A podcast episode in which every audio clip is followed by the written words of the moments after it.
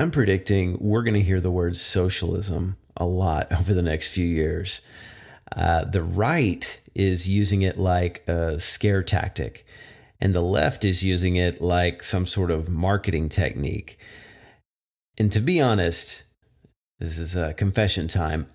I really wasn't sure when it came to the technical differences between socialism and communism um, until I researched this episode. Um, but I cleared out all the cobwebs in my brain and I remembered what I learned back in high school. I, I say this because I think the two get confused in the mainstream media, and this confusion is sometimes done by design. And I want to clear up the misunderstandings and look at not only socialism, but also capitalism with all of its shortcomings. Something I never hear politicians talk about, no matter what side of the aisle they're on, is automation and how capitalism, as we know it, is about to drastically change.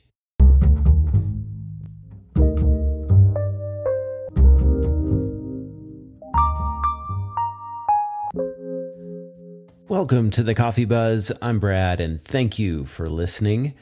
Since my last episode, uh, the Mueller report was released to Attorney General Barr, and I didn't expect it to go the way that it did. Um, I mean, to be fair, the public, even Congress, hasn't seen the report we're right now we're getting the Barr cliff notes version but it seems like this this whole process just sort of failed and i don't mean that in a way to say that there should have been an indictment but the whole point of having a special counsel was to insulate the investigation from politics uh, what we know now, and that's very, very little, is uh, that Mueller found no evidence of collusion uh, and not enough evidence to indict.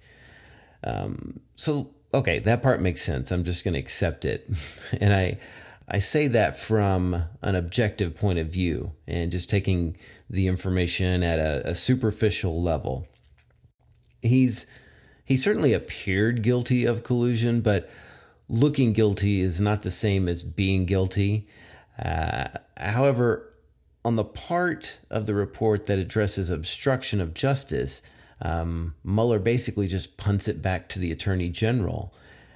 And the whole point of the special counsel was to take politics out of the process. And he just takes a pass on the obstruction portion of the investigation. And uh, he just gives it back to, to Barr, who puts politics back in the process. Um, that's why I think it failed as an investigation. And I mean, that may be premature uh, since no one knows, besides, I think, maybe the White House, what's really in the report.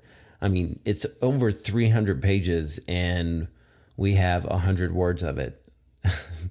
but I mean, wow. If Barr's report on the report is accurate, uh, it seems like we've just been very distracted over nothing for the last few years. And I mean, unless this, you know, William Barr character, unless he's just a complete idiot or a liar, then the Mueller report is just devastating uh, when it comes to the Democrats' conspiracy theory on Donald Trump and Russia. Uh, it'll be interesting to see if we get a leaked, unredacted report. That's what I'm hoping for. So, Anonymous, if you're listening, and I hope you are, get the report and release it.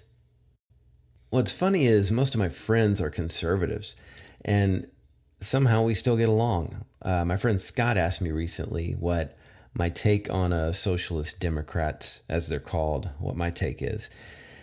And I'm thankful that even though we have these differences on politics or ideas, that he's still open minded enough to hear what I have to say. And it goes both ways. And I think Americans need to just get better at listening to opposing views. I know that's easy for me to say with a microphone and no one else in the room, but you know, in the last few years, it it feels like everyone is just in their own information bubble, and anyone that isn't in my tribe is automatically wrong. And hopefully, we can just get past that and and just actually listen to each other again. One politician that is very polarizing is Alexandria Ocasio Cortez, or AOC, as I shall call her for the rest of the show. Um, people have labeled her a socialist Democrat. And socialist remains one of those dirty and often misunderstood words in the realm of politics. Um, the Cold War is largely to blame for that. Um, but in the present day, a democratic socialist uh, is often treated like interchangeable terms with socialist, uh, which can be confusing given like democratic socialists don't necessarily think that, you know, the uh, government should immediately take over all aspects of the economy. So I, I had to sit down and ask myself, put it in the old magical machine here, what is socialism? And what came back is a population that owns the means of production and distributes that end result uh, proportionally. In reality, this is regulated to the state.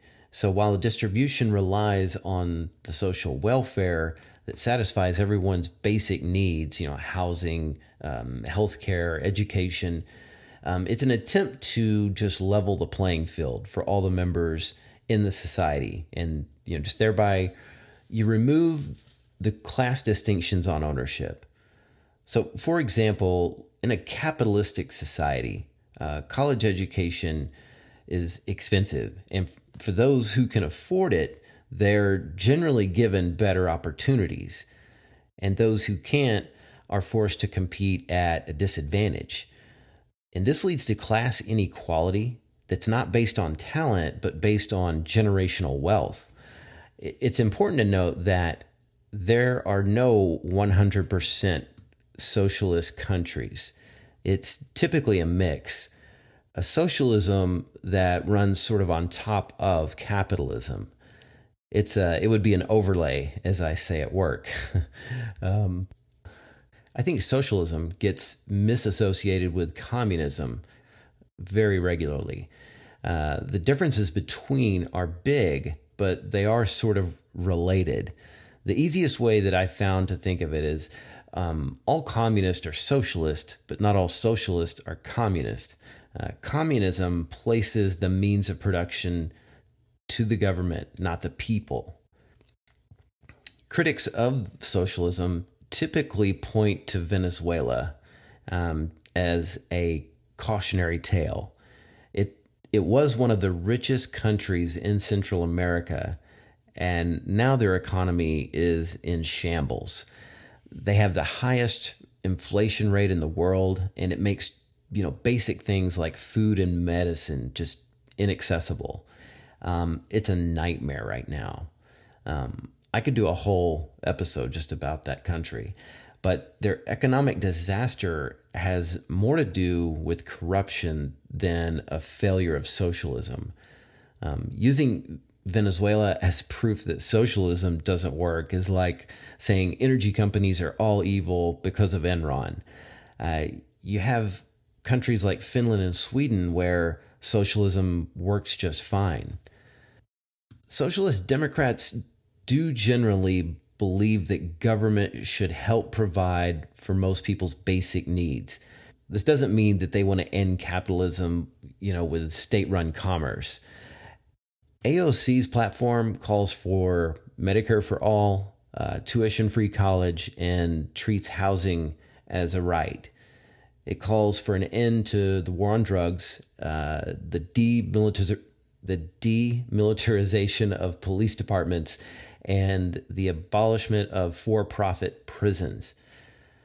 AOC was recently here in Austin and really freaked some people out. the news outlets latched onto her saying capitalism is not redeemable. Uh, I listened to her interview, the whole thing, and I think it was taken out of context. Um, Here's a clip from the event, a little bit longer than you might hear on mainstream media news, but I think it's worth playing uh, at its length. I don't think that our government is irredeemable. Um, if I did, I wouldn't have run for office.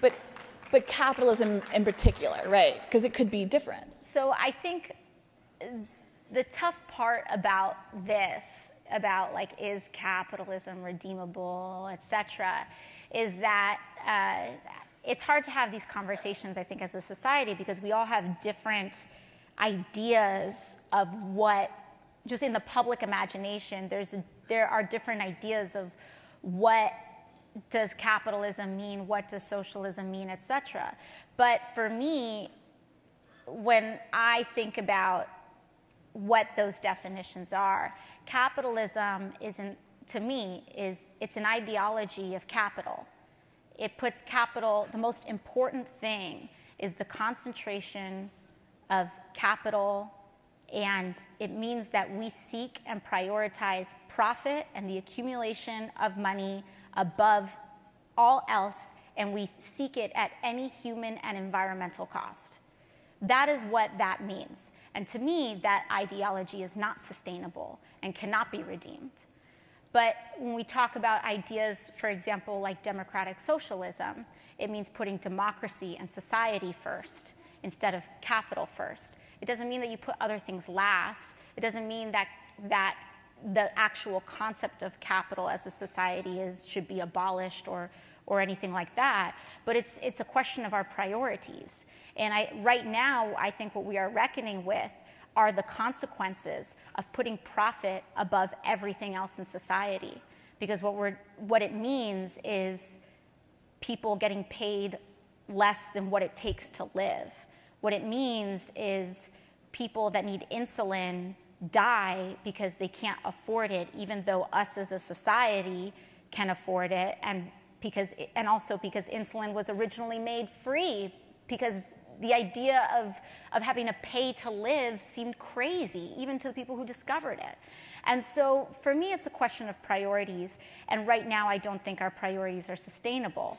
Um, but there's also, again, in the public imagination, a lot of fear mongering about what democratic socialism means. That it's like, you know, that government's going to like take over the private sector. And in fact, in my opinion, uh, those those two things need to need to be separate. And what we're actually experiencing right now is the opposite. What we are experiencing is you know, just as there's all of this fear mongering that government is going to take over every corporation and government is going to take over every business or every form of production, um, we should be scared right now because corporations have taken over our government. And I think she makes a really good point about the fear of corporations taking over our government. The corporate lobbyists and special interest groups in Washington, they drive policy. And for a large part, they determine who gets elected. But for some reason, because it's all done in the name of business, uh, people look the other way. When I was in school, I was taught that capitalism was great because it sustained the middle class. It was taught as a virtue. However, the middle class is rapidly shrinking. And it raises the question uh, you know, can we do better than this? Because if you think about it, every time there's a crisis, the taxpayer is called to bail out the banks and the major financial institutions. Um, if you had a real capitalist economy in place, that would never happen. Um, capitalists who make risky investments and failed would be wiped out. Um, but the rich and powerful don't really want a capitalistic system. The IMF did an interesting study a few years ago on the profits of big US banks, and it attributed most of them to the many advantages that come from the implied government insurance policy. Now, that doesn't just mean the bailouts, but access to get cheap credit and things like the incentive to undertake risky transactions. And that made them highly profitable in the short term. And if anything goes wrong, there's always the taxpayer. Bloomberg Businessweek estimated uh, the taxpayer subsidy at over 80 billion per year. So anytime I hear a politician or pundit going on about how the government just interferes with the free market and less government is better, I I have to do a bit of an eye roll because capitalism is a bit of a myth. Uh, we have state sponsored capitalism. Um, like, for instance, take your cell phone. Almost everything in there comes from the state sector. You know, the GPS was developed by the Navy. Uh, the electronics were developed in military labs. And the same is true for computers. They were initially developed in the 50s, and after 20 years of research and development, uh, they gave it to the private sector. The entire history of capitalism has been publicly subsidized. What it really boils down to is it's socialism for the rich and capitalism for the poor. And the politicians sell it as freedom and free markets and turn words like socialist and social programs into something for the lazy or unmotivated. It's an old trick because you accuse the opposition that which you are guilty. Our president is a master at this, by the way. Uh, one thing that I rarely hear politicians talk about is automation. Uh, worldwide, 800 million jobs are going to be automated by 2030. And in the US, it's going to be 73 million jobs at risk. And changes like this have happened before, uh, you know, throughout history, um, but now it's happening at a much faster rate um, than it was in the industrial revolutions prior to this. Robot to worker ratios are rising rapidly in factories around the world. As their numbers grow, that cost of implementation shrinks. And the problem is just bigger than manufacturing alone. Highly skilled professionals are at risk too. We're talking doctors, lawyers, underwriters. If your job can be explained, it's at risk for automation. Since capitalism is all about consumption, what happens when there's no jobs for the humans and they can't go out and buy all the plastic? a very socialistic concept that's being talked about is a universal basic income. And what that would be is a fixed amount given to all citizens, regardless of income or work status.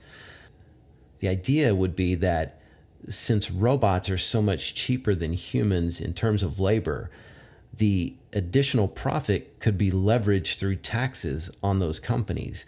My point to all this automation talk is that this romantic idea of capitalism may be an antiquated economic model with the rise of AI and automation.